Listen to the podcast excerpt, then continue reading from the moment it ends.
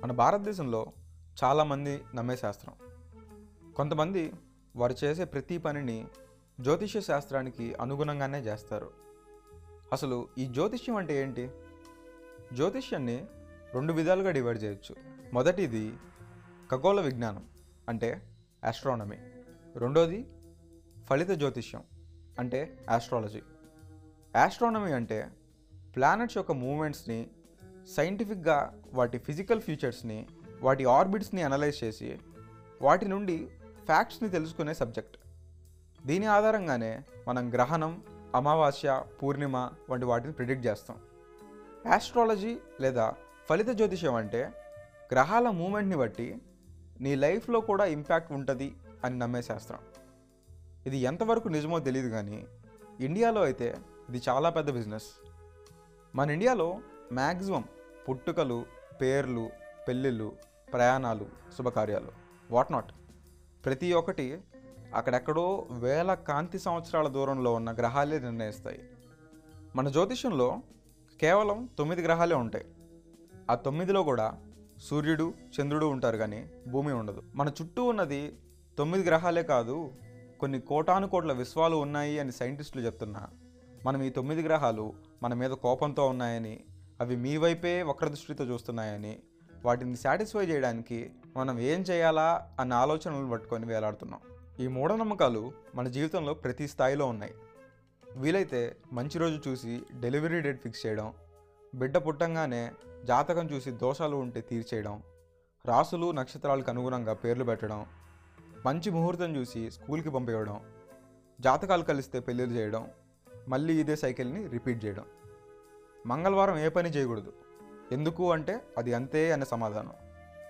బయలుదేరే టైంలో పిల్లి ఎదురొస్తే ఆ రోజు నీకు అన్నీ కష్టాలే. వీళ్ళ ఫెయిల్యూర్స్కి పాపం ఆ పిల్లిని బ్లేమ్ చేస్తారు. పిల్లే కాదు భర్త చనిపోయిన మహిళ కట్టెలు కూడా ఎదురు రాకూడదు. ఎందుకు అంటే సమాధానం ఉండదు. పెద్దలు చెప్పారు చేయాలి అంతే. గ్రహణ సమయంలో ఆ సూర్యుని కిరణాలు నీది ఏ రాశి ఏ నక్షత్రం అని చూసుకొని నీ మీద దాడి చేస్తాయంట. అన్ని దేశాల్లో గ్రహణాన్ని ఒక వింతగా పరిగణించి అందరూ బయటికి వచ్చి ఆసక్తిగా చూస్తుంటే మనం మాత్రం ఒక నీడకి భయపడి ఇంట్లో కూర్చుంటాం. కోవిడ్ లాక్డౌన్లో బయట తిరుగుతాం కానీ గ్రహణం రోజు మాత్రం బయటికి రాం. వీటి మధ్యలో ఇంకో శాస్త్రం వచ్చింది. న్యూమరాలజీ అని. నీ పేరు స్పెల్లింగ్ మార్చేసుకుంటే నీ జీవితంలో కష్టాలన్నీ పోతాయి అంటుంది ఈ శాస్త్రం. సరే ఎవరి నమ్మకాలు వాళ్ళవి? మనం ఎవరి నమ్మకాలని డీమీన్ చేయకూడదు. కానీ మనం ఒక నమ్మకాన్ని నమ్మే ముందు దాన్ని ఒకసారి క్వశ్చన్ చేయాలి. ఇది ఇంతే ఇది ఇలానే ఉండాలి ఇది ఇలానే ఉంటుంది ఇది ఇలానే చేయాలి అంటే ఆ నమ్మకాలకి వాల్యూ ఉండదు. ఈ నమ్మకాల వెనుక ఉన్న సైకలాజికల్ ఆస్పెక్ట్స్ని ఓసారి డిస్కస్ చేద్దాం. ఓ వ్యక్తి జీవితంలో చాలా కష్టాల్లో ఉన్నప్పుడు సొల్యూషన్స్ కోసం ఎదురు చూస్తూ ఉంటాడు. కొన్నిసార్లు నిస్సహాయ స్థితిలో ఉంటాడు. ఆ టైంలో ఆ వ్యక్తి మైండ్ సెట్ చాలా సున్నితంగా ఉంటుంది. అలాంటి టైంలో ఇది చేస్తే నీ కష్టాలు తీరిపోతాయి అన్న వాయిస్ వినిపిస్తే అది విన్నప్పుడు అది కరెక్టా కాదా అని ఆలోచించే ప్రయత్నం చేయడు ఆ మనిషి. అలాంటి వీక్ టైమ్స్లో మనిషిలోని లాజికల్ థింకింగ్ని ఎమోషన్ డామినేట్ చేస్తుంది. సో ఇలాంటివి నమ్మడం స్టార్ట్ చేస్తారు. వీటిని నమ్మడానికి ఇంకో కారణం వాళ్ళు చెప్పింది నిజంగా మన లైఫ్లో జరగడం. ఇలా జ్యోతిష్యులు నిజంగా జరిగేది చెప్పే పని అయితే ముందుగానే కోవిడ్ని ప్రిడిక్ట్ చేసి ఎన్నో ప్రాణాలని కాపాడు ఉండొచ్చు కదా. వీళ్ళు చెప్పింది నిజంగానే జరుగుతుంది కదా. అదెలా అని క్వశ్చన్ చేస్తే దానికి ఆన్సర్ బార్నమ్ ఎఫెక్ట్. దీన్ని ఫారర్ ఎఫెక్ట్ అని కూడా అంటారు. ఇది ఫార్చ్యూన్ టెల్లింగ్ని ఇంకా హోరోస్కోప్ని ఎక్స్ప్లెయిన్ చేస్తుంది. దీని ప్రకారం తేలింది ఏంటంటే మనకి పాజిటివ్ స్టేట్మెంట్స్ అంటే చాలా ఇష్టం.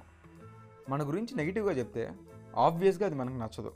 ముఖ్యంగా ఈ ఫ్యూచర్ని ప్రిడిక్ట్ చేసేవాళ్ళు ఈ పాజిటివ్ స్టేట్మెంట్ సహాయంతో జనరల్ ప్రాబ్లమ్స్ని మీ మనసుకి హత్తుకునేలా చెప్తారు.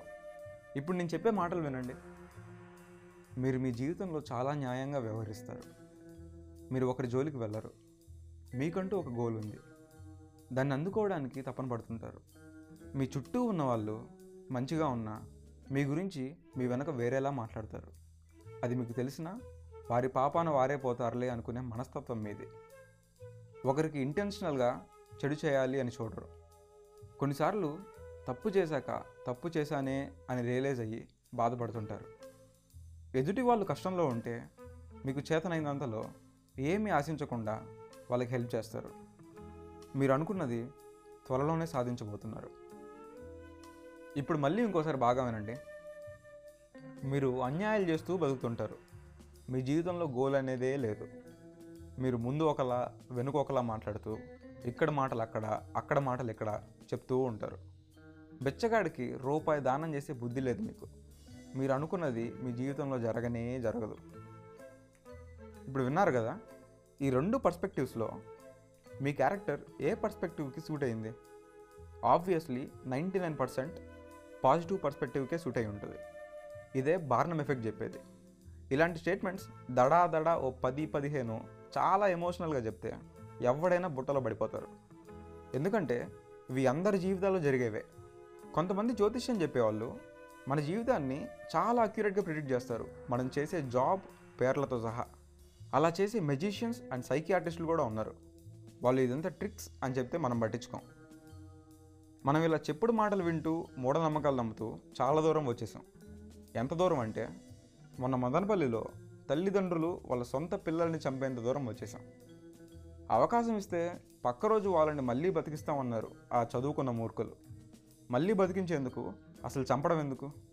ఒక పూజ చేసి పెద్ద కులం వారికి దానం ఇస్తే కష్టాలన్నీ తీరిపోతాయని పలానా గుడికి వెళ్ళి అక్కడ రెండు గ్రహాలకు పూజ చేస్తే దోషాలు పోతాయి అని చెప్తే నమ్మకండి. మీ పేరులో అక్షరాన్ని మారిస్తేనో లేక మీ ఇంట్లో వస్తువుల ప్లేసెస్ని మారిస్తేనో మీ జీవితాలు మారవు.